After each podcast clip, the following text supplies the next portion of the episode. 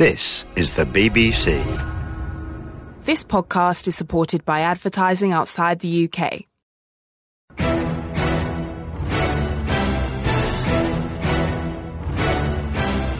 Across Northern Ireland, on your radio, and on BBC Sounds.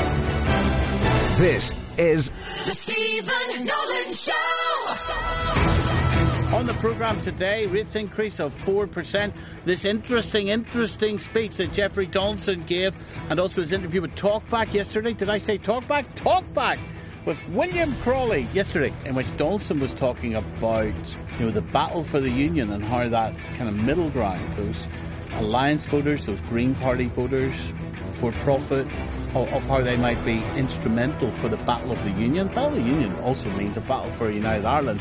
If Sinn Féin are looking at that middle ground as well, really interesting stuff coming up on the programme today. Hope you enjoy. The Stephen Nolan Show. Good morning, good morning, everyone. Thank you for joining us. The 1st of March. There's something about the 1st of a month, isn't there? Are we heading into close to the good weather where I'll be able to get my wee shorts and all on? Anyway, thank you for joining us today. It's the biggest show in the country. It's the Nolan Show from the BBC. You can listen to us here at 9 o'clock in the morning, or indeed you can listen to us at whatever time you want to on BBC Sounds. So, Sir Jeffrey Donaldson very much saying that the battle for the future of the union is about his party being able to win over the centre ground. And what does that mean? Well, that's the Alliance Party and the Green Party.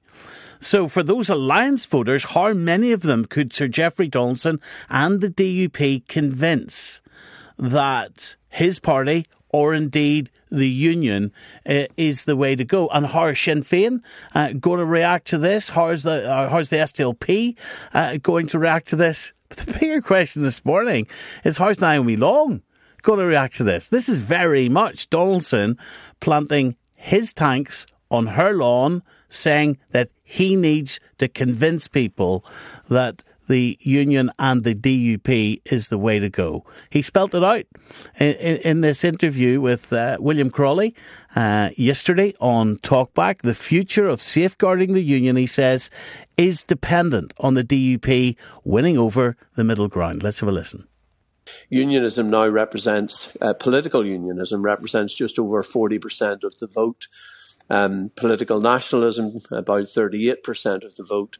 And um, the, the group in the middle that we call the others, but mainly represented by the Alliance and the Greens, represents about 20% of the vote. And the reality for unionism is that it's that middle ground where the battle for the future of the union will take place. And unless we are engaged with people, particularly young people, and uh, again, uh, the demographics are interesting when you look at support amongst young people for um, staying in the union. It's not as strong as it is with um, the older age groups. So. Um, unionism has a job to do, and I think um, uh, I wanted to really set a reality check for unionism to say, look, we can spend our days squabbling and fighting among ourselves, um, uh, or we can spend our time and our energy seeking to persuade people, encourage people that the union is best for all, that a Northern Ireland at peace with itself, that is prosperous within the United Kingdom, is the future we all uh, need. Now, you can understand why people are talking about the Jeffrey Donaldson, Doug Beattie story today, and, and, and it is uh, a legitimate story, and, and it, it's one worthy of us talking about together. However, sitting right alongside that story is this declaration, if you like, uh, from Donaldson, one that we've known before, but look at what he's choosing to say. Look at when he's choosing to say it. He's moving this territory into the battle for the union being about getting that centre middle ground. Now, how are they going to get it? How's Alliance going to uh, defend themselves from the DUP? And then, how will the SDLP and indeed the biggest nationalist party uh, in Northern Ireland, uh, Sinn Féin, how will they fight back as the DUP are trying to get that middle ground? That's really interesting politics uh, th- this morning. Now, that middle ground, really attractive also to Sinn Féin. So, as I've just said, how's Sinn Féin going to fight for them? This is why this is interesting. Kate Nichols from the Alliance Party. Morning, Kate. Good morning, Stephen. Well, I don't know where your tanks are, but Jeffrey's are certainly on your lawn. Yeah, well, I mean, I think it's I think it's something to be um, positive about. I think if the DUP are, are, planning to move towards being a more progressive, forward-thinking, inclusive uh, shared party, then um, I think that's welcome news. How are you going to fight back? It, I, I think it's really interesting that you're framing it in that way. I mean, we. I, well, I do you want to lose? Do you want to lose votes to the DUP or indeed Sinn Féin if they if they recognise how significant that that that middle ground is? Of course, well, recognise it. We don't earn any of these votes. You know, we, we work to earn them, and we're going to keep doing what we do to keep earning those votes. Um, I think it's really on the DUP how they're going to how they're going to try and, and capture those. Um, but it's important to state that we get involved in politics because we want to change things. You know, we want to make the society better. We want to move it forward. Um, and I think it's better for everyone if all parties are talking in that um, vein. I think the DUP are going to have a hard sell um, to be honest. Uh, we're very different political parties. We have very different visions and policies on things. Um, but I think also that, you know, people in Northern Ireland so often feel like we're stuck in the past, that our politics is dinosaur politics and divisive, and we don't focus on thematic issues. Um, so if this is going to result in a change of policies, then that's great. Let's yeah. start talking about policies more. Alliance has the most detailed manifesto of any political party, um, and we'd love to spend more of our time talking about how we actually fix things as opposed to, you know, uh, demonizing other groups to, to win votes. Um, that kind of for me to keep them out mentality. We have to really move away from that. It, it, it, it, also focuses one of the questions on your party about look, if you have the, the, the, the, the leader of the DUP saying the battle for the future of the union is about that middle ground that where where your party has the has those votes then where is your party? And I know you're not going to answer it, but it focuses the fact that you haven't answered the question about whether your party is persuaded about at the moment is the UK, is the UK better than the United Ireland. It focuses that question.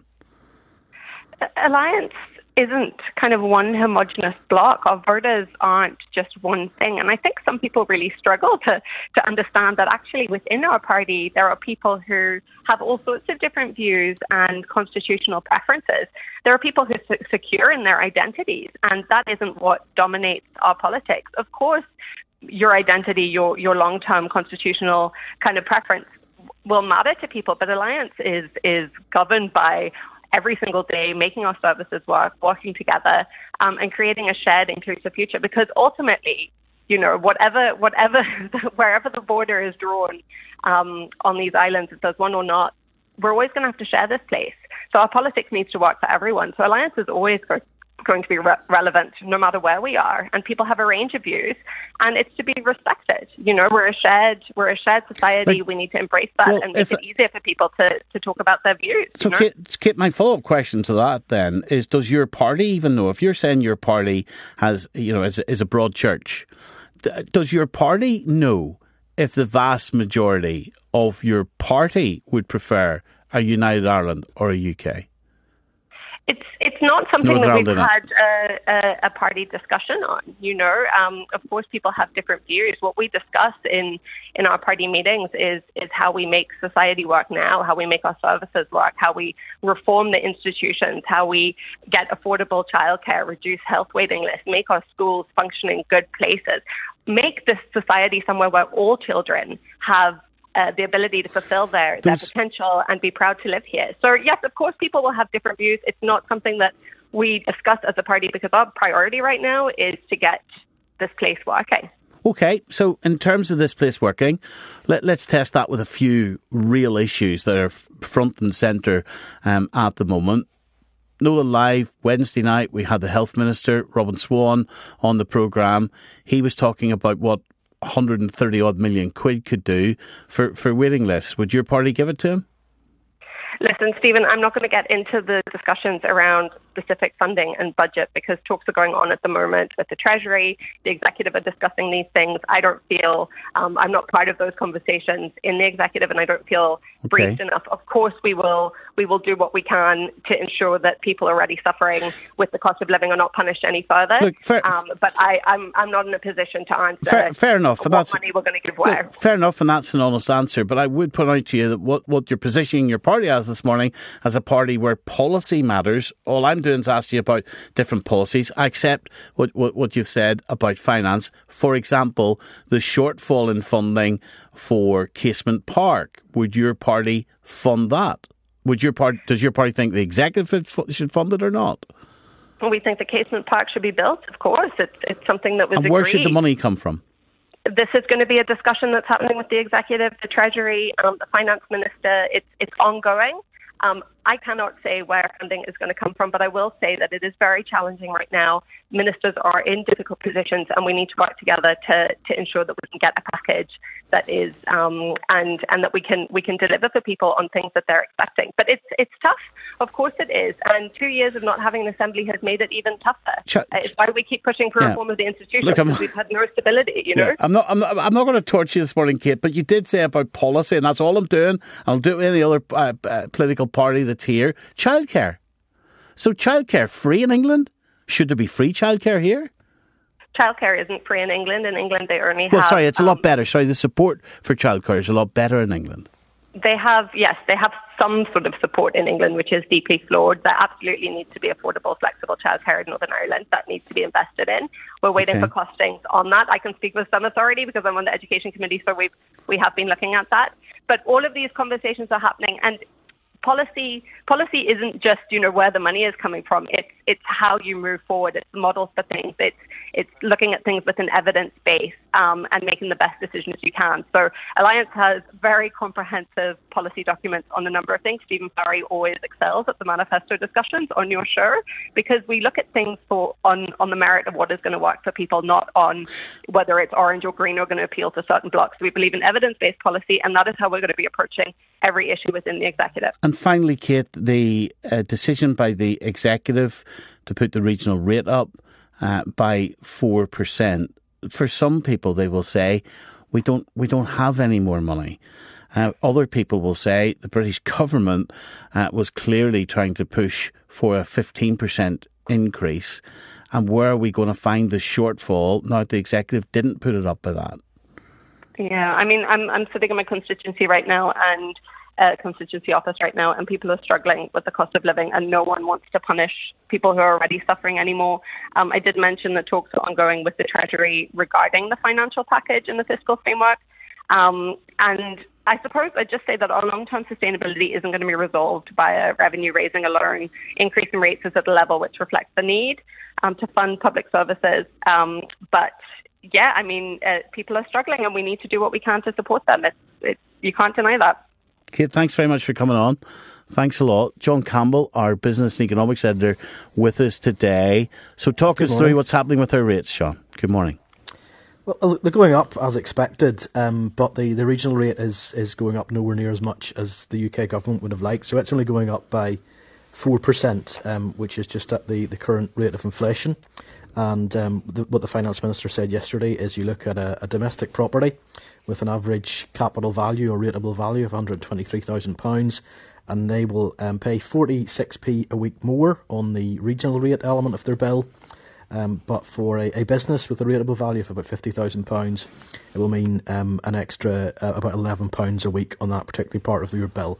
Now, of course, um, your rates bill is made up of two parts. There's the part that Stormont sets, and then there's the part that your local council sets. And the, the local councils um, have all put up um, their rates um, by uh, more than inflation. I think um, there may be one which was just about at inflation.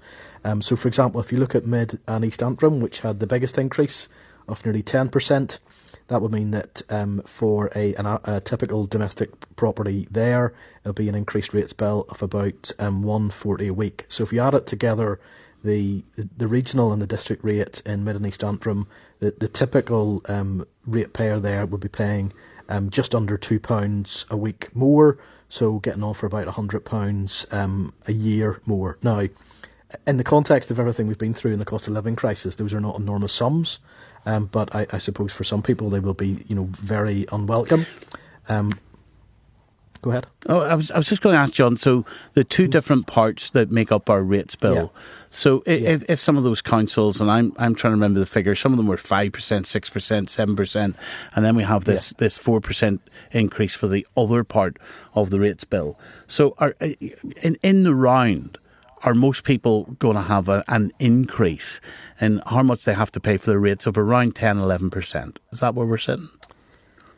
Yeah, probably something like that. It, it depends on the capital value of your house, um, but but you know they, they, are going up. Maybe not as much as had been feared, and I think the reason that the the district rate, the bit set by our council, goes up more is that they are much more reliant on the rates to, to fund their services whereas at Stormont the rates only represents a, a very small slice of, of the money um, which they have to spend. Most of it comes through the block grant.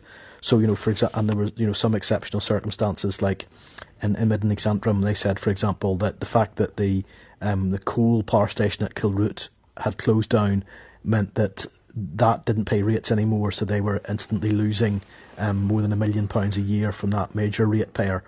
And we, we should also just you know bear in mind that the, the councils um, have had um, pay settlements with um, their, their, workers, which which has had an impact on the rates both last year and this year. Um, so you know there's a much closer connection between what councils have to spend on, on wages and services um, at the district level than there there is at, at the at the Stormont regional level. Finally, John, is uh, is there anything bubbling over whether the executive will or will not lift the rates cap?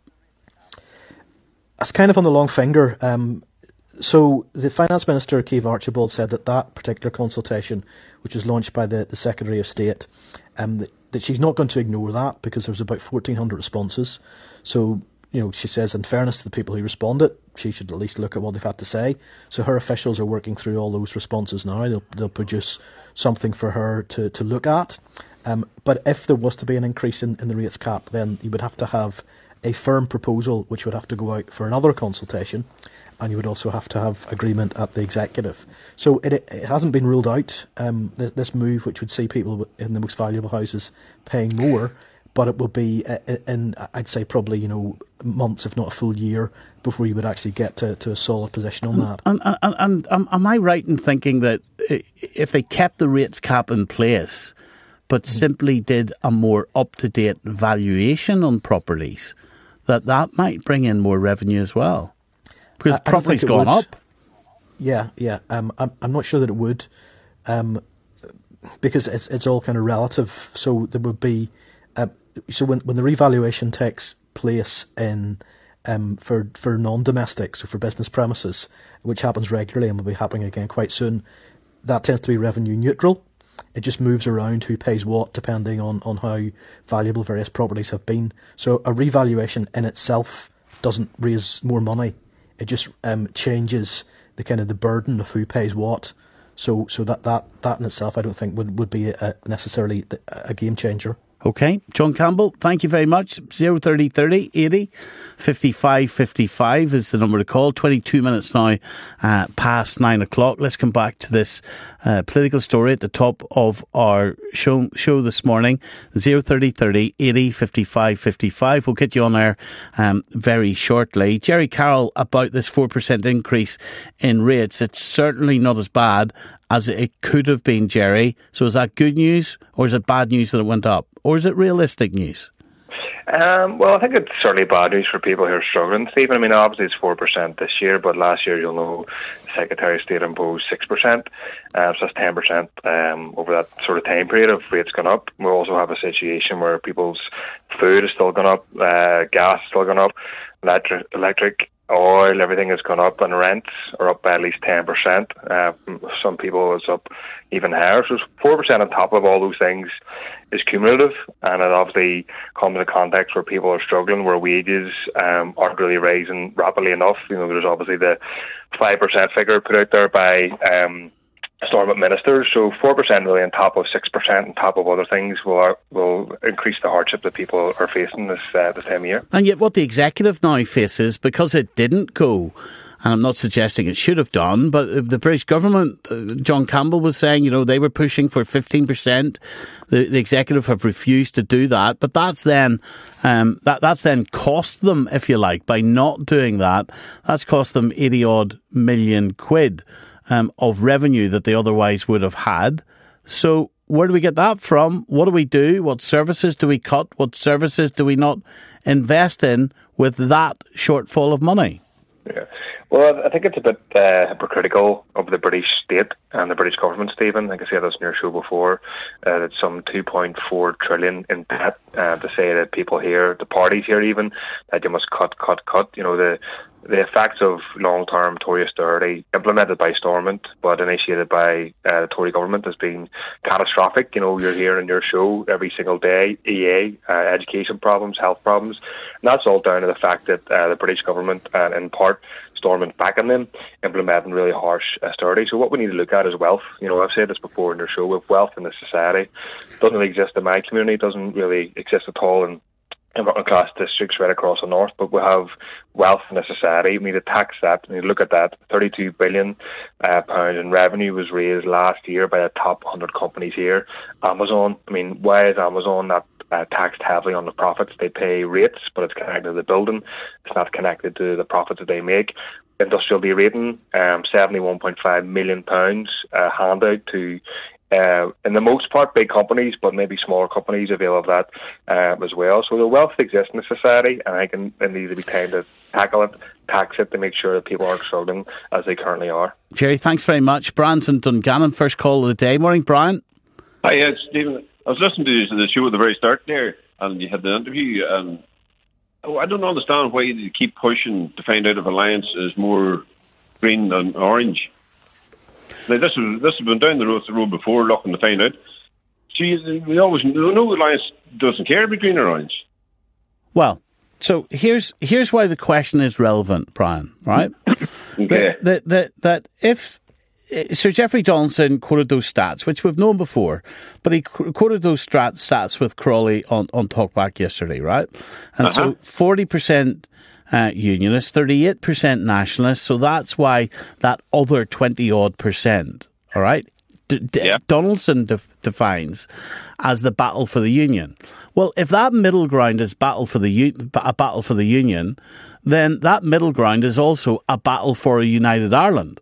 That middle ground is held little by the Greens, but predominantly by the Alliance Party.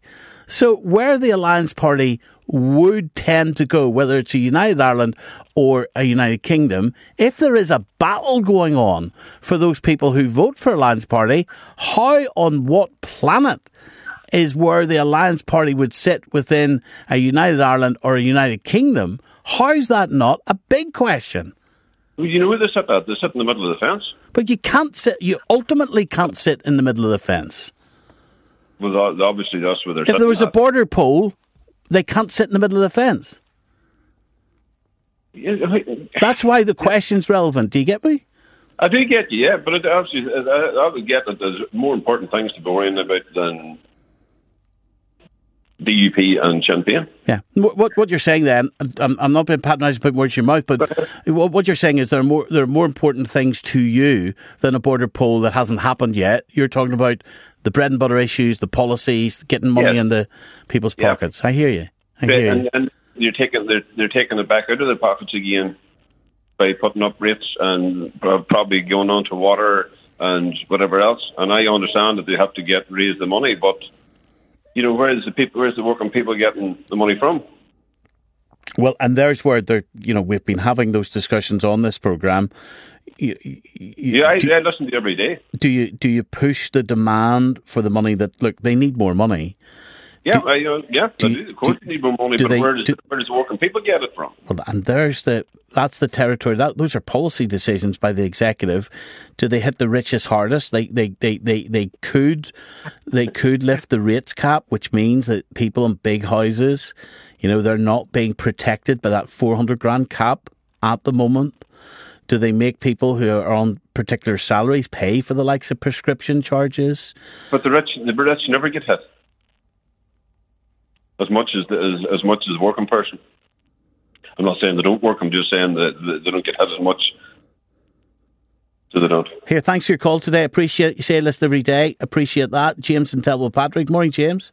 Morning, Stephen. I'm an Alliance voter. I'm proud of it. And I would never even consider uh, a United Ireland vote or, a, or staying in the UK vote until we fully understand what it means socially, politically, economically, and all of the other things that affect.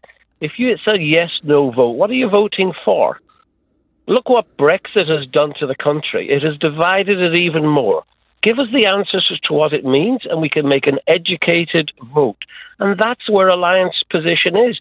We're not rushed into thinking of these things. Tell us what it means, and let's make a, a, valued discussion and a valued uh, decision based on those facts. Look, I said at the top of the show today, James, the the the, the, the dance now uh, w- between Sir Jeffrey Donaldson and Doug Beattie. It's interesting, and we're covering it here on BBC Northern Ireland. Of course, we are. It's a it's it's a it's a good story, but but but but this declaration, if you like, once again, Sir Jeffrey Donaldson.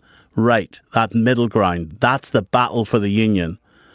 You know, that's the battle for a united Ireland as well. Then, given how close those numbers are, what's that battle going to look like?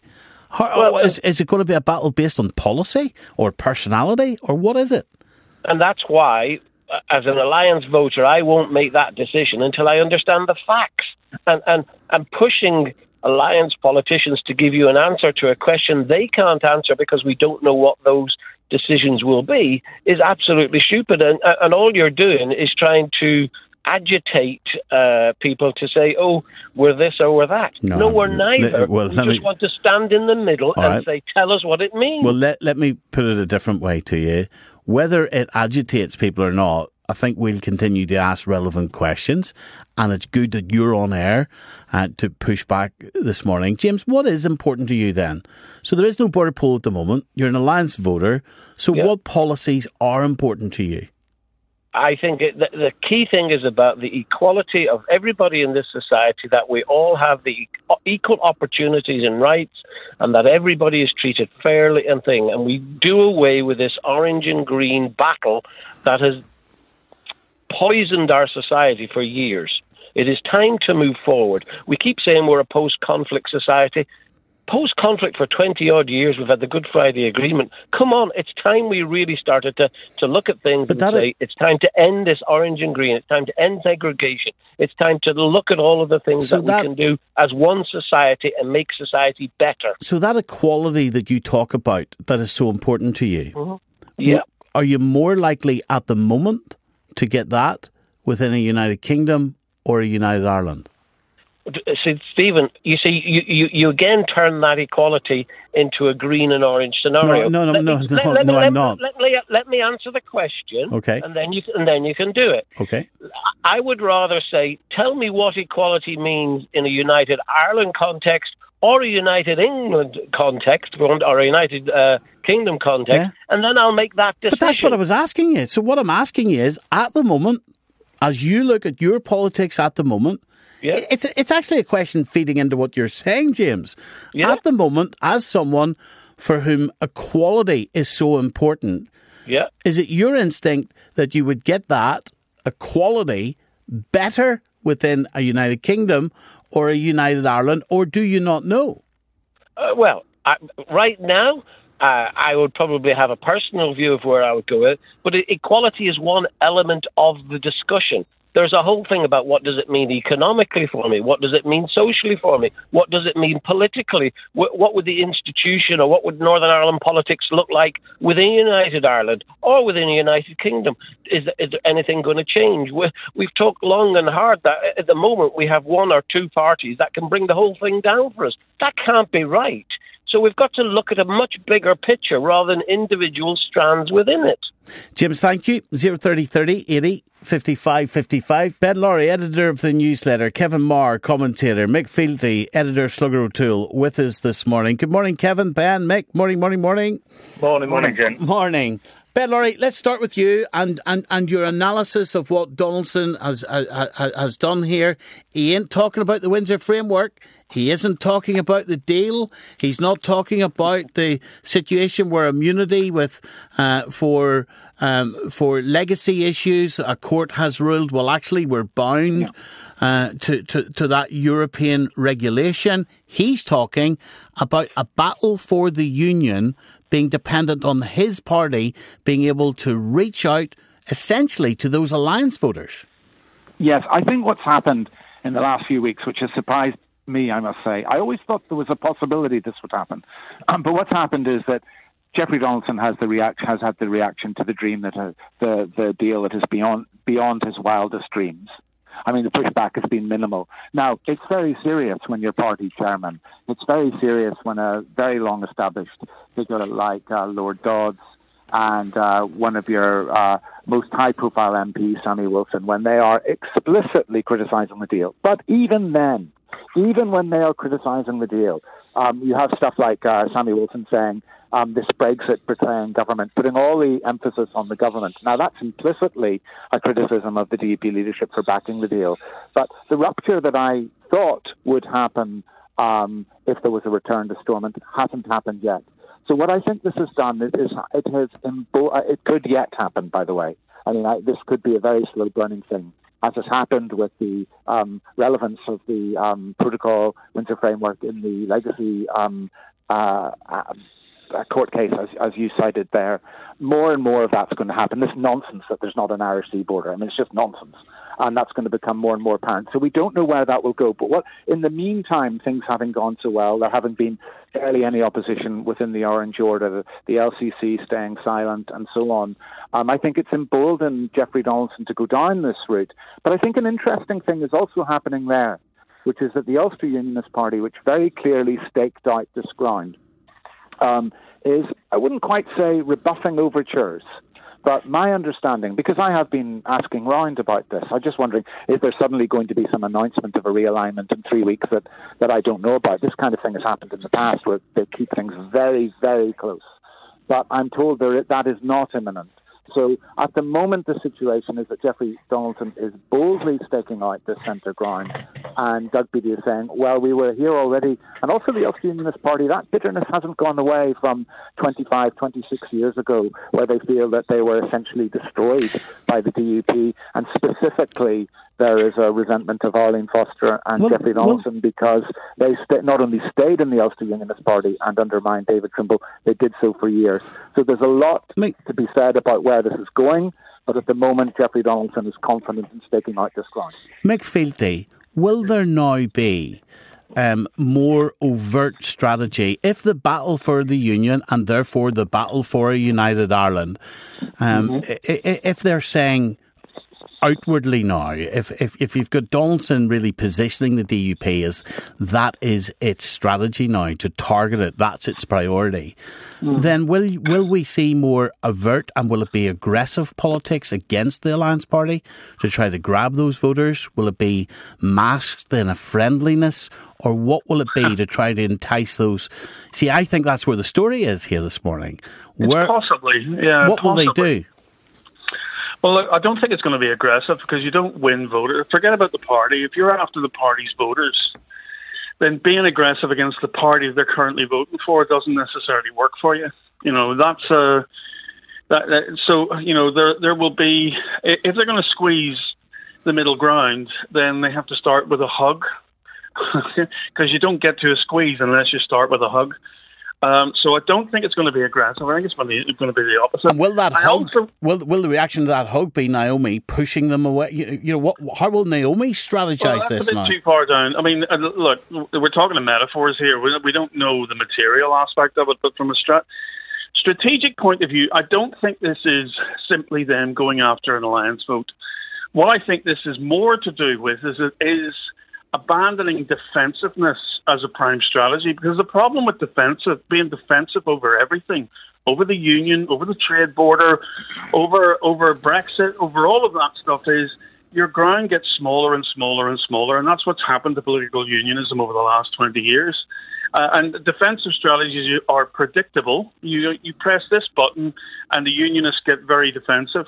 I think he's moving away from that, and he's moving into more open ground, um, uh, where you know things around policy may, may be uh, the, the, the space where he kind of tries to move it into. So I'm not sure he's got um, the Alliance Party in his sights as such but but he needs to not that he needs to look more like the Alliance Party, but certainly he needs to attract those people who, over the last 25 years, have abandoned overt political unionism and give them something that they want. And they know they don't want oh. they don't want this serial defensiveness that the that the DUP. How, how sorry, sorry, how oh. does he not have the Alliance Party in his sights if he's saying that they hold the balance of power and that unionism's got to win those people over? You know that that's not going to happen by those people staying with the Alliance Party. Yeah, yeah, but, but I'm not saying he doesn't want to move into that space but it's not it's not simply a case of taking on the, the alliance party as such. Um, look, and, and, he's not the first person within the DUP to outline the, the situation as he outlined it yesterday.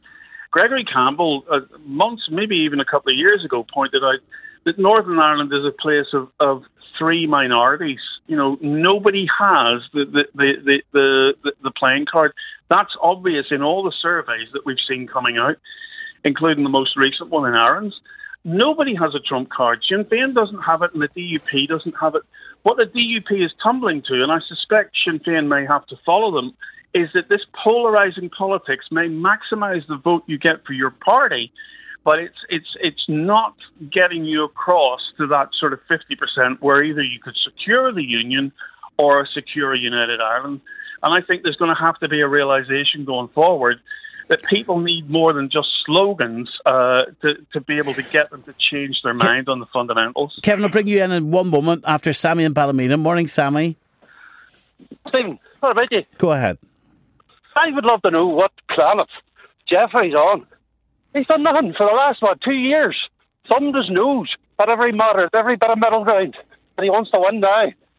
He's done nothing but ignore them. And, and actively ignore them and show them that he didn't care what they said or what they thought. And now, whenever he's back in, he needs them. You know what it is? The dodos have done a wee head count. Sorry, I'm out of breath. I'm out for a walk.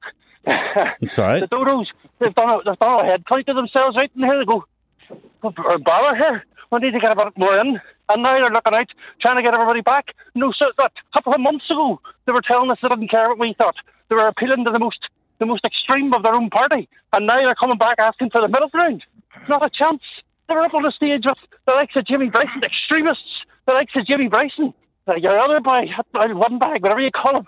Jim Allister, I, I, presume now, you're now talking he comes about. Back, yeah, that's the one. That's the very boy. That, and now you're coming back looking for the middle ground. Like having a laugh, having a laugh. Well, well, why wouldn't you wait until you hear about their policy positions before you decide whether they're attractive to you? Great mystery. The DUP is no great mystery to me. They're not going to all of a sudden bring out something that's going to. Gosh, me, the DUP. God, I'd never thought they would do. Not in a million years. We know who they are. We're talking about why we haven't moved on. We haven't moved on because the same people, but 20 odd years ago, some of them are still in the same positions.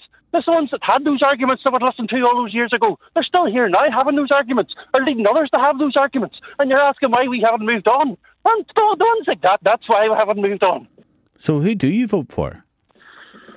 Like, almost by default, I'll vote for Alliance by default. But uh, you know, it's not like a perfect line and everything, but it, it seems like something.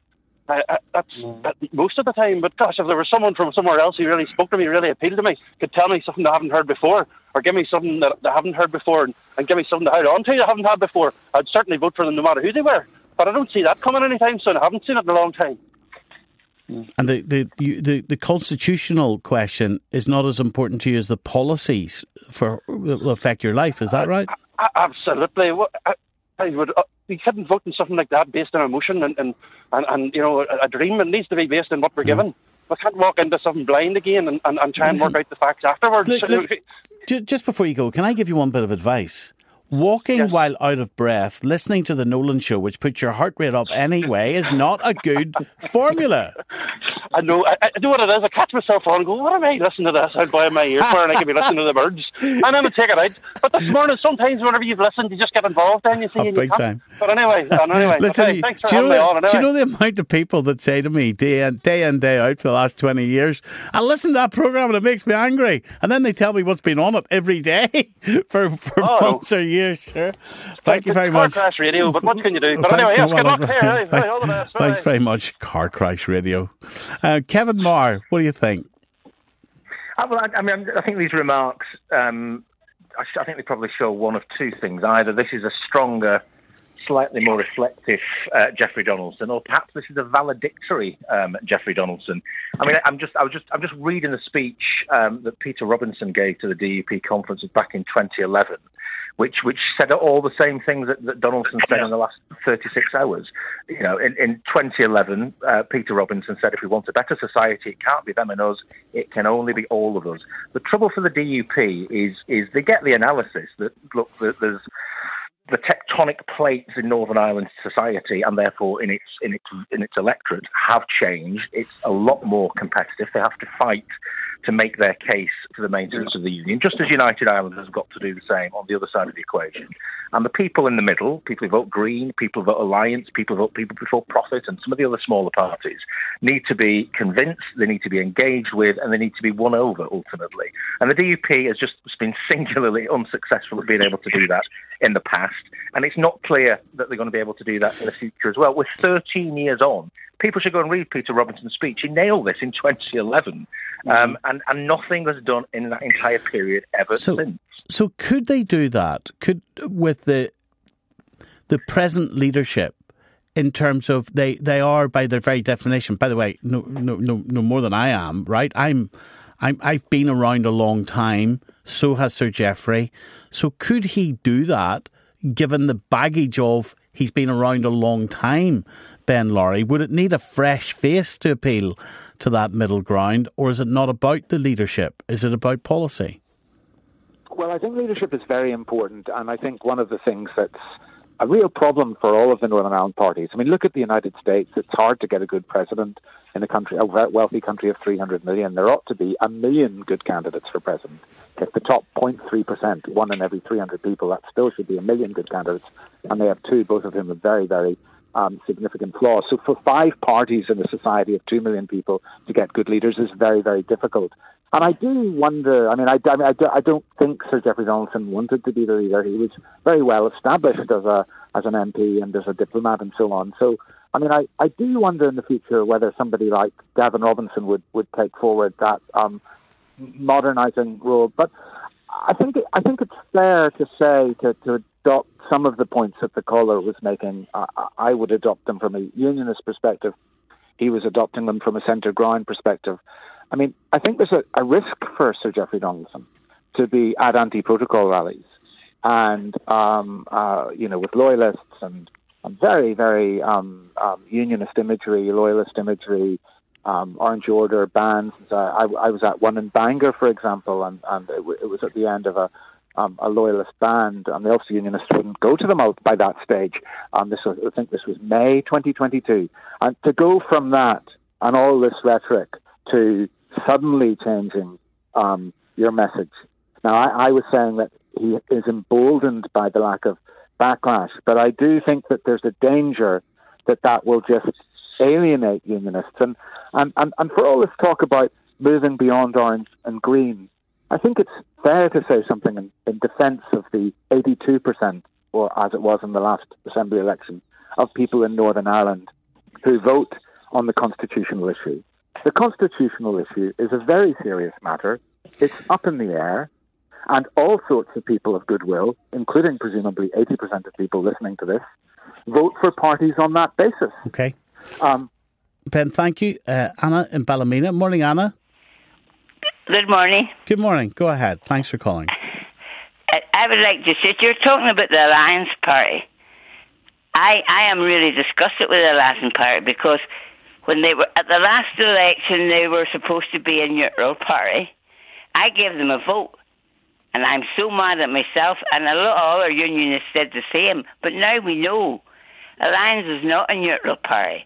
they're another nationalist party. Well, how do you know that? You've just heard one of the representatives, Kate Nicholl, on saying that the, that they would they're, they're a broad church. So where are you getting this from? No, no, no, they're not. That that that's that's the, the stuff they went over the time they were wanting they were wanting votes, and a lot of unionist people says, well, that's a neutral party, we'll give them a vote. Me being one of them. But now, I, I'll tell you, if the next election, Alliance won't get the the unionists vote the way they did before. Anna, thank you. Mary in North Belfast. Morning, Mary. Good morning, Stephen. Good Morning. morning. Hi. Um, yeah, well, I just wanted to. It looks, seems to me that Jeffrey has literally finally understood the demographic changes, the societal changes. He's never going to use the language, but to me, this is him absolutely having joined the United Ireland discussion. This is he. He is now trying to set out and garner, and understandably so. And I commend him at least in making um, improvements that will impact ordinary people's lives. But which, and, uh, and but everything. but who is this Jeffrey Donaldson that we heard um, yesterday on, on Talkback? Is that the same? And stay there, Mary. Uh, Mick Fealty, is that the same Sir Jeffrey Donaldson that, that that was standing on bandstands alongside Jimmy Bryson? Was that the same Sir Jeffrey Donaldson that was talking so aggressively about how an Irish sea border was not acceptable? Um, or has Sir Jeffrey Donaldson completely changed, or is it just a different message for a couple of weeks? Who is it and what is it? I don't think this is for a couple of weeks, Stephen. Lyndon B. Johnson once said that if you can't count, you shouldn't be in politics. In other words, it's all about the numbers. Jeffrey Donaldson uh, had to play a stalling game for a long time. One, to get uh, enough of the concessions that he could sell as concessions, as his concessions from those negotiations from the uh, from the British go- government. But he also needed to get a, a, a weighted majority within his own party, and at that point, he has has moved uh, decisively and clearly in a direct a direction significant senior members of his party are uncomfortable with. But that's that's often good for a political leader. He no, it, it- you can't move until you got um, you you've got that kind of got you've got your numbers kind of set, And- set up. And also, if you look, and you've just, you know, I think you referred to him a few minutes ago, Mike. If you look at the, the, the Nigel Dodds of this world, the Sammy Wilsons of this world, uh, L- Lord Morrow, who who have been speaking out very aggressively against the deal that Donaldson did. But but what they're not doing is speaking out very aggressively about Sir Jeffrey Donaldson. They're they're they're they're, they're putting a they're they're they're they're, they're, they're constantly criticising the British government when actually it's their leader who did the deal, but they're not going for him. They have enough respect for him and want them to stay in that position, presumably, that Yeah. they ain't going for him. And No, that's I- significant too. That's helping Sir Jeffrey, isn't it? I- I wouldn't read too much into that, Stephen. I, th- I think this is a party that's been through many crises in the past, and the one thing they've all learned is if you split, you fall you fall apart. There is nowhere for those people to go to. They have to stick with the direction that Donaldson has taken them in. Uh, and look, the, the truth is, the best game, and this has been true since the Good Friday Agreement, the best game that unionists can play is to make Northern Ireland more governable, less brittle, and more prosperous. And to do that, that you can't keep playing to the old orchestra. They need to bring in new voices, new, new- new ideas. They need to challenge some of the shibboleths of, of unionism. And that doesn't mean to abandon the whole sort of uh, British identity. Whether that's for some people that's to do with the Orange Order, for many others who don't even uh, want to go near the Orange Order, it's something else. But but but to be able to represent um, the, the significant interests of the Union in Northern Ireland, they've got to make it more democratic, more open, uh, and I think that's the direction he's May- heading. Maybe back to you in a second, Kevin Meagher. If you if you look at the 2022 Stormont elections, Alliance gained nine seats. They gained two from the DUP, four from the SDLP, two from the Greens, one from the UUP. Kevin. Yeah, they've got they've got broadly based support. I mean, and and there's there's obviously a significant chunk of the Northern Irish electorate that is constitutionally agnostic, but but I think also persuadable. I think rational people. The gentleman that you had on about 20 minutes ago was was, was fair enough. He was making the point that look, you know, I, I need to know what, I would potentially be voting on in, in a border poll, and that's that's contingent on United Islanders to set out why arrangements in United Ireland would be better than they are in the UK, and that that deb- that debate's got to be had. We're not there yet. It's not it's not progressed enough yet, um, but but it will. And I suspect a lot of those voters will approach these issues entirely pragmatically.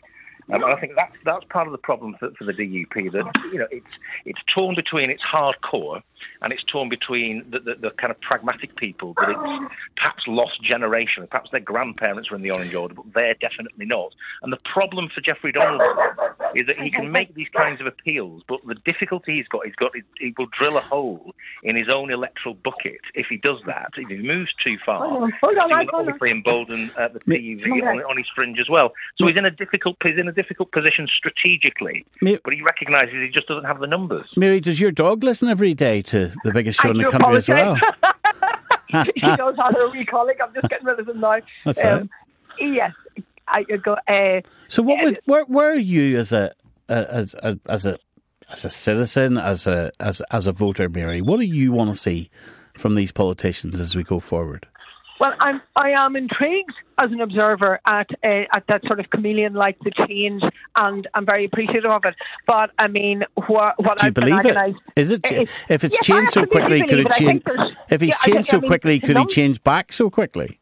Oh, I, I mean that that he's leading a movement. Um, I think is the more significant thing that he's recognising the demographic and every other change. The thing that concerns me um, most is that while all of this posturing and for two years and all of that was happening, ordinary people were attending uh, food banks. And desperately hand, uh, ringing how to pay bills and turning off heating and children not getting meals in schools and all of the things that we know have happened. That's where real lives, ordinary um, lives exist and politics should be emanating from. But we've had a whole different um, emphasis and it's been led by this constitutional and the constitutional issue is very important to myself and everybody everybody else. But I think these this this change, this nuance is very welcome. But that, my fundamental underlying point would be that Jeffrey he's never going to use the language, but he has now joined the realistic take on the future demographically and joined the United Irish um, Has he- discussion. Has, has has he ripped off Doug Beattie's clothes and put them on his own back, Mick Fealty? Well, to some extent, yeah. I mean, because this this this position's been open uh, since the signing of the Good Friday Agreement, and to be perfectly honest, the Ulster Unionist Party have tried. You know, the uh, the Union of People, uh, they've tried certain ways of doing it, but going back to reality, you have to have the political capital to be able to move into that space. And the Ulster Unionists have really, since the 2005 general election, have been retreating like a kind of a you know a melting a melting um, glacier. It's just been kind of going further and further back up the mountain. Whereas the DUP still has enough of a presence in that space to, to create a, a, a kind of this Okay, broader let me appeal. let me squeeze in Fred and Lisburn. Morning, Fred. Thank you, Mick. Thank you, Kevin. All the best. More, thank you, Mary. Go ahead, Fred. Good morning, Stephen. I'm just going to make a few quick, very quick points here. Well, leave me Number with one- a minute and a half. Well, number one, the Alliance have come on leaps and bounds. I don't believe Jeffrey Donaldson is more worried about his party. I believe he's now running scared for the next general election. I'm wondering, is he still going to be the Lagan Valley MP? Because if you look at the stats, back in the early 2000s, he had over a 20,000 majority. Sorcha Eastwood of the Alliance has now cut that to 6,500. If you look at the last election in 19 2019, the DUP's vote fell by 16.9% in Lagan Valley. The Alliance went up 17.1%. I was speaking to a young lady in Lisburn, and if you carried out a poll, she's maybe actually correct in what she's saying. Young people don't know who the DUP are. Well, She, uh, she uh, actually uh, described well- it. She actually described it to me as a dinosaur unionist party Well- instead of a democratic unionist. Well, she might have done And that's sad. that. She might have done, but that was one person you met um, in the street. But Fred, thank you very much. Thank you. It's a really interesting political discussion about what's going on and how much real movement there's actually going to be. It's nice to have you with us every day of the week. We're seeing um, a growing audience on BBC Sounds now as more of you listen to the programme um, in your different ways at the different times. And I think it's really important that I hammer home that message that I want the Nolan Show to be um, a product that, yes, nine o'clock in the morning, we're breaking news stories, we're setting news agendas, or, well, you are quite frankly, when you bring us those stories. But also the rest of the day, it might be a time when you want to consume the Nolan Show, and you can do that, of course, on BBC Sound. So download the show um, your app, and of course, we've got Nolan Live. It's on Wednesday nights now. Um, on BBC One at ten forty, and you can get that from the BBC iPlayer. And then, if if that's not enough, Monday to Friday, we've got the Nolan Show across the UK. Friday, Saturday, Sunday nights here on the BBC on Five Live, and I'll see you tonight at ten o'clock. Now, next, Newry, Mourne, and Down Council have been criticised for a decision to book a man to give the keynote speech on International Women's Day.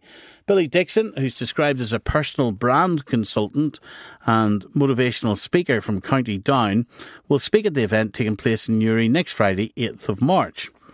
Should, should the keynote speaker at an event marking International Women's Day be a woman. Emer McGovern is a journalist at the Belfast Telegraph. Good morning, Emer. Good morning. What do you think? Well, International Women's Day is very well known at this stage, so I'd say yes, of course, it should be a woman. Surely it should be recognised at this stage that on that day of all days, March 8th, for those who don't know, that we should promote women. Um, we should be putting women forward. We should be uplifting women. And on that day of all days, it should be a woman who's the keynote speaker. Give them the opportunity and let them be front and centre. So, have men any place in Women's Day? I think men absolutely do have a place, and I think if we're going to promote women and push women forward and make sure that there's more equality between the sexes, men have to be part of that conversation. But I think maybe men can be the keynote speaker on plenty of occasions, but especially on International Men's Day, which is in November. The March 8th is the one where it should be a woman, I firmly believe. But if you had, is, is it Look, Naomi Naomi Long, leader of the Alliance Party, described uh, in a tweet. I think she tweeted mortified um, when, when, when this was being talked about. But is it is the binary proposal of you've got to have a woman being the keynote speaker, does that not diminish the whole purpose of Women's Day? What if there was a man, powerful man, talking about how important it is to, to rid the country of any discrimination, doing that alongside a woman, or instead of a woman, or with a woman, or it was a woman. In other words, Emer, the most powerful person on that day that they can get, that it's chosen on, on influence and power and ability rather than sex. Well, I think we should be taking the opportunity to let women have that power and influence and authority, as you say, you know, it's definitely the case that men can definitely make an argument and they can give a good contribution on pushing women forward. But I think women are equally as able to make that argument themselves, and so we're equally as able to find one of many amazing women in this part of the world who are able to make that argument themselves. Yeah. You know, you're mentioning Naomi Long. I saw an amazing tweet from Sinead McLaughlin who's saying how it's so 1990 as a brand consultant telling us how to be lovely girls. I don't know Billy Dixon per- personally, and I'm sure he would have an amazing contribution to make. But I think a woman could make equally as amazing a contribution. And more than anything, I really just think it's a strange decision more than anything else by the council. Why wasn't the opportunity used to uplift a, a woman? Yeah. And I suppose when you think about it as well, surely um, there were women making this decision as well. And I think a lot of the time, we're the ones holding ourselves back sometimes. Maybe a woman made the decision that Billy Dixon should be the one to be front and centre these days. So maybe we just need to look inside ourselves and say, well, why can't we think of a woman and put a woman on a pedestal that day? So, if Newry, Mourne and Down had have chosen a woman to be a the, the keynote speaker, if that woman, Emer, and look, this, we're hypothesizing here, but we're doing it to try to test a point. If that woman had have been a weaker speaker that day than Mr. Dixon, is the symbolism of it being a woman more important? I think the symbolism of it being a woman is very important, and I think when you make the argument about a woman being um, potentially a weaker speaker, if, if we're judging it that way, yes, plenty of No, men. based on availability. Based on availability. Look, I don't know, but I'm talking about as a point of principle. Do you book someone on International Women's Day because they're a woman for a keynote speaker, or do you choose the strongest candidate among the pool of availability? Well, I think the opportunity would be there for the woman to be the stronger candidate. I think it's more important, yes, that a woman would be front and centre. Whatever the calibre of speaker, I think plenty of women would have the ability to be just as good of a speaker Billy Dixon. And more than that, they women would be better able to relate to them. It's all about the message that you want to send with International Women's Day. I wouldn't put myself forward to be a keynote speaker at something about which I know nothing. If if an event, if I was asked to be a keynote speaker in an event for International Men's Day, I'd say, hang on, maybe the opportunity should be taken to put a man front and centre on that day and speak about his experiences, because I'm not as well placed as men to talk about things that directly affect them and that matter to other men. Do we even know from this council who they considered? Like, are, are you, the, the the flip side of, of, of the questioning I've been asking, Emer, is could Newry, Mourne and Down Council really not find a woman to be the keynote speaker? Could they not find any female available? Did, was, Well, was there any female on their shortlist? Was Well, maybe there a the council will come out. Maybe the council will come out and re- release their shortlist. There definitely would be something interesting to say uh, or to see. Uh, like at the moment in Stormont, we have two women leading, as we have done before. Like other women off the top of my head from that part of the world: Bethany Firth, the swimmer, Liz Kimmins, Emily, the businesswoman Grania McCoy. There's an exhaustive list, and I'm not even an expert in the area of brand consultancy, but I'm sure maybe there is a brand consultant who'd be from that part of the world who'd be well able to speak on that on that issue. Who is Billy Dixon? Is he famous? I've never heard of him. I've never heard of him, but I'm not an expert in the area of brand consultancy. But he might have something very interesting to say, and he is a motivational speaker. So maybe he'd be the person to come along and tell us how women can reinvent their brands, maybe see more appealing in the workplace, or how we can push ourselves forward a bit more.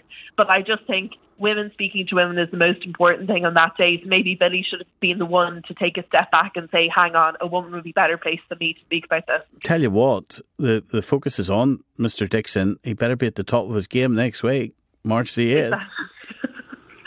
that's the hope, isn't it? And maybe he'll have a really important message to share. So I, I'm certain, you know, Newry Mourne and Down, maybe this is, you know, a tactic on their part that they've been able to promote their event that maybe they might not have gotten the coverage for at the same time. So I'll certainly be interested to see what Billy Dixon says, and maybe he'll be able to respond and say that he's best placed to give women uh, the message that they need in International Women's Day. So best of luck to him. Can I also just ask, maybe you can help me with this, Emer, if, if you know. So this is Newry Mourne and Down Council Um, have booked uh, Mr. Dixon as the keynote speaker for International Women's Day, right? So I, I get that. But I'm noticing that the tickets for the event are £36 per person. So where's that money going? Who set that price up? That's a big ticket price, is it not? Yeah, no, it is really expensive, and again, that speaks to something else on International Women's Day. The women, you know, have always earned less than men in the workplace. You know that maybe there's some women who are more marginalised who might not be, who might benefit from Billy Dixon's advice, but wouldn't be able to afford to go to that event. So maybe there's a bigger question as well. Maybe Newry Mourne Down Council will be able to say to have tickets available for people who can't afford that to go to it. But certainly a big price for that event. You're right. Yeah, thirty six quid a pop. My goodness. Yeah, you'd be expecting a lot for that. you get to see. I don't know. You get you get to see Dolly Parton for that. And to say, much is a ticket these days? Much is a ticket? My, my team behind the scenes are telling me eighty quid. Eighty quid for a ticket? That would be a cheap ticket. Shows you how long it's been since I go out. Dolly Parton has to say. Absolutely. Now, Dolly Parton's a keynote speaker. Um, all right, Emer, thanks a lot. All the very best. Thank you. Uh, and good morning to you. Really? Tickets to, to gigs now are, I just don't go out. I sit in the house and eat and sleep and go out to restaurants for meals. Muriel, you're snowed in, are you? Yes, David, we're snowed in here. Are you really now? Because there's a member of my team. He's called Brendan. We'll not Yes. just expose him. And he's he's snowed in in the summer. That man, that man is snowed in in July. I can predict it now. Are you really here snowed in? We're snowed in in Fermanagh here, Stephen. Um, up here at Derrylin, at the moment, there could be a good seven, eight inches of snow. And there's um, about 2,000 houses off. Um, we have no electric since a minute past six this morning because my son was just, he had just pressed the button to um, milk and off went the electric. So there's no cows milked, there's no traffic, there's nothing moving.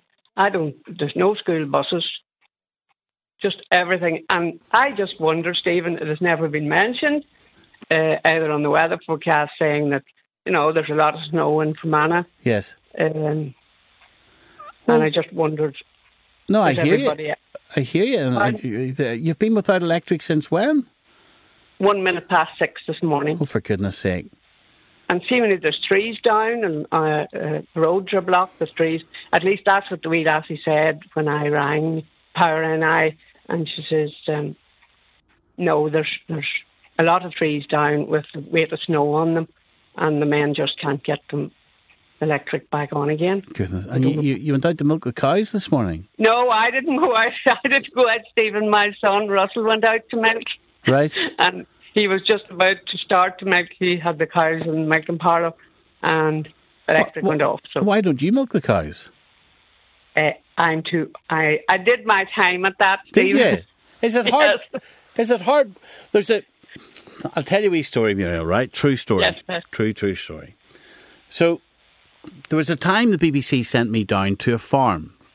Mm-hmm. Okay, and I booked all round me for like for for hours. The smell, I could taste the smell in the cow shed. don't be a Right? No, I'm telling you, I could taste it, and I booked all round me.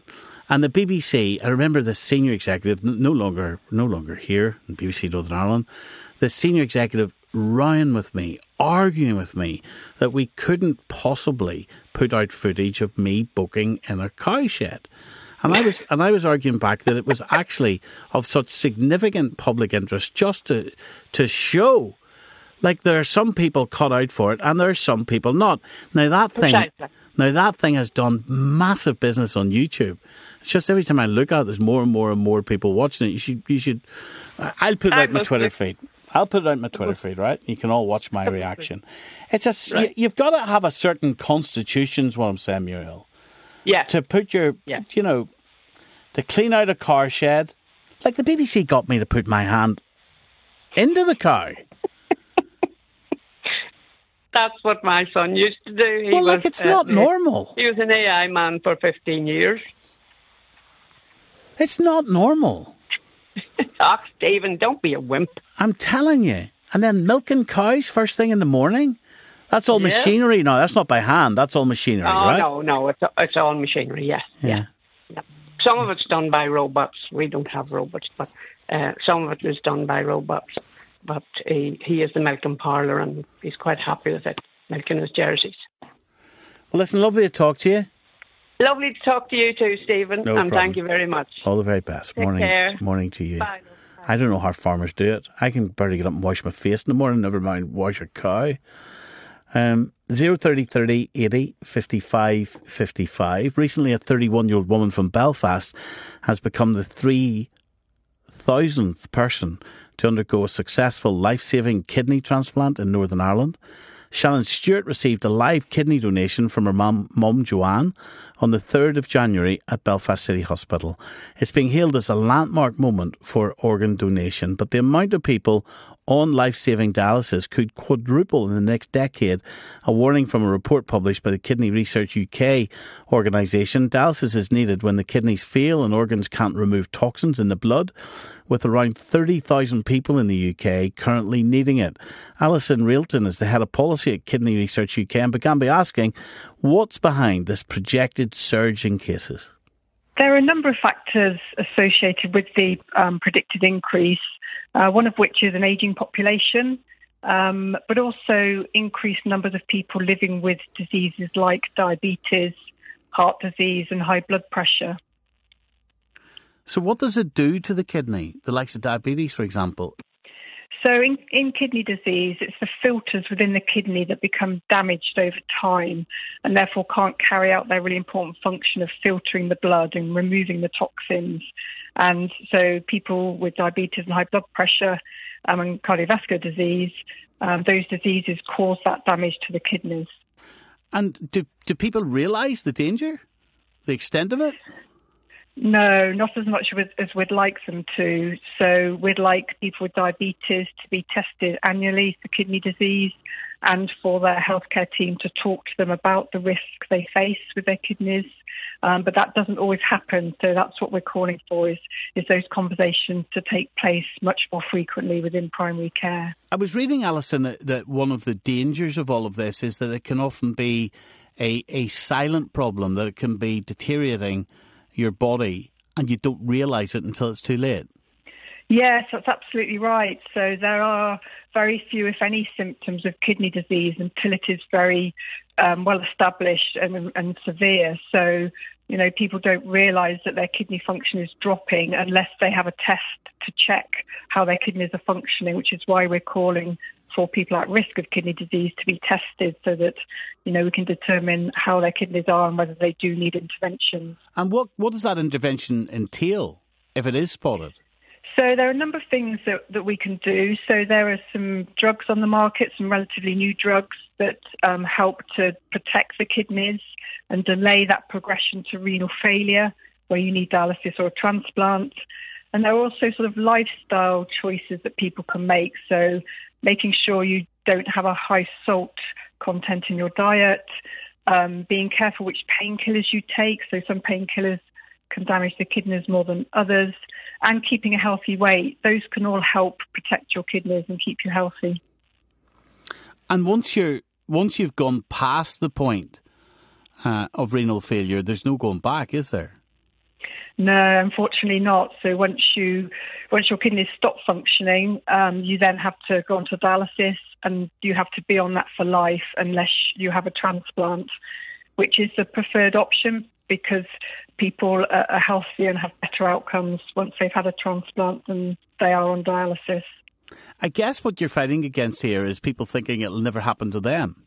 So could they be walking around, moving around, working, uh, oblivious to this? Yes, absolutely. Which is why we think there needs to be more awareness around um, the condition. You know, people don't tend to know where their kidneys are and what they do. So there's real low awareness about the importance of kidneys and the importance of keeping them healthy.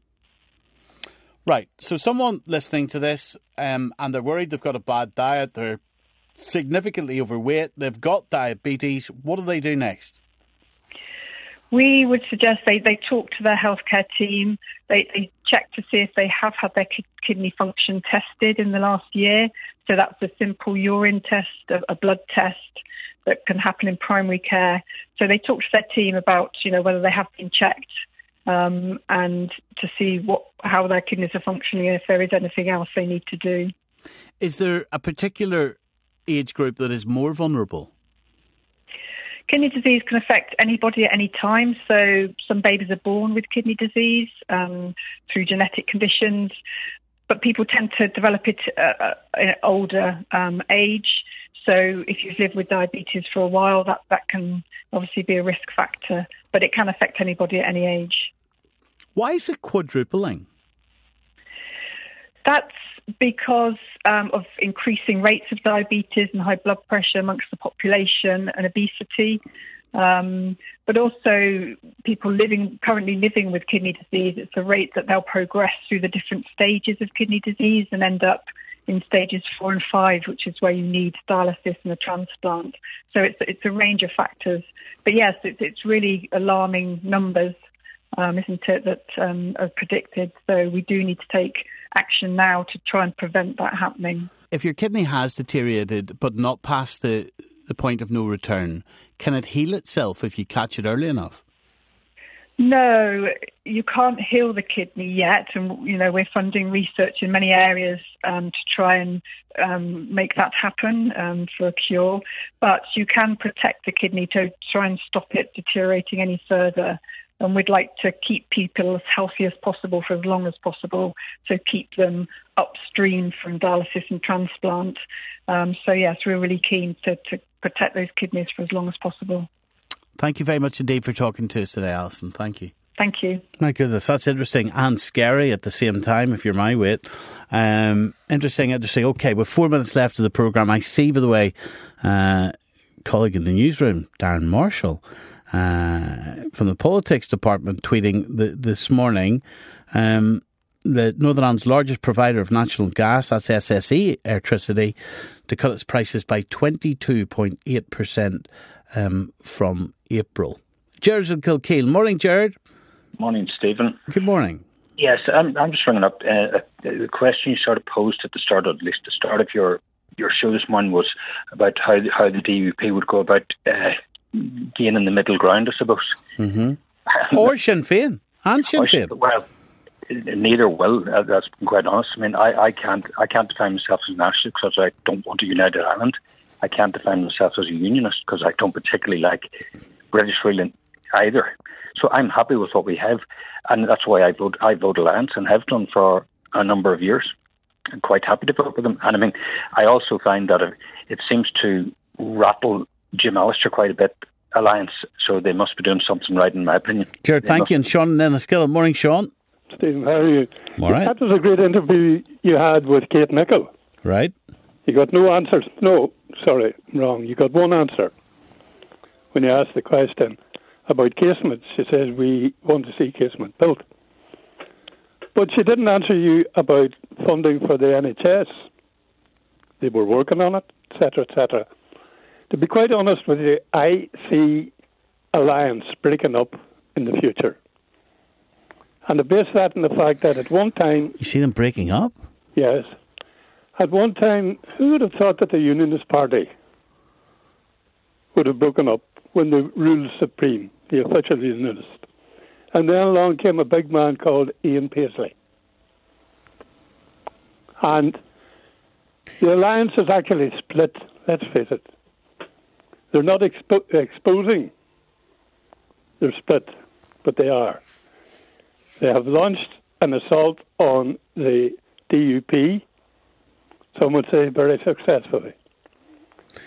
There's going to be a time when they will turn their sights on Sinn Féin. Well, they, sorry, different political parties will, will, will want to reach out to voters of alternative political parties and try to win them over. That's hardly Well, an assault. Stephen, you know, we all know that.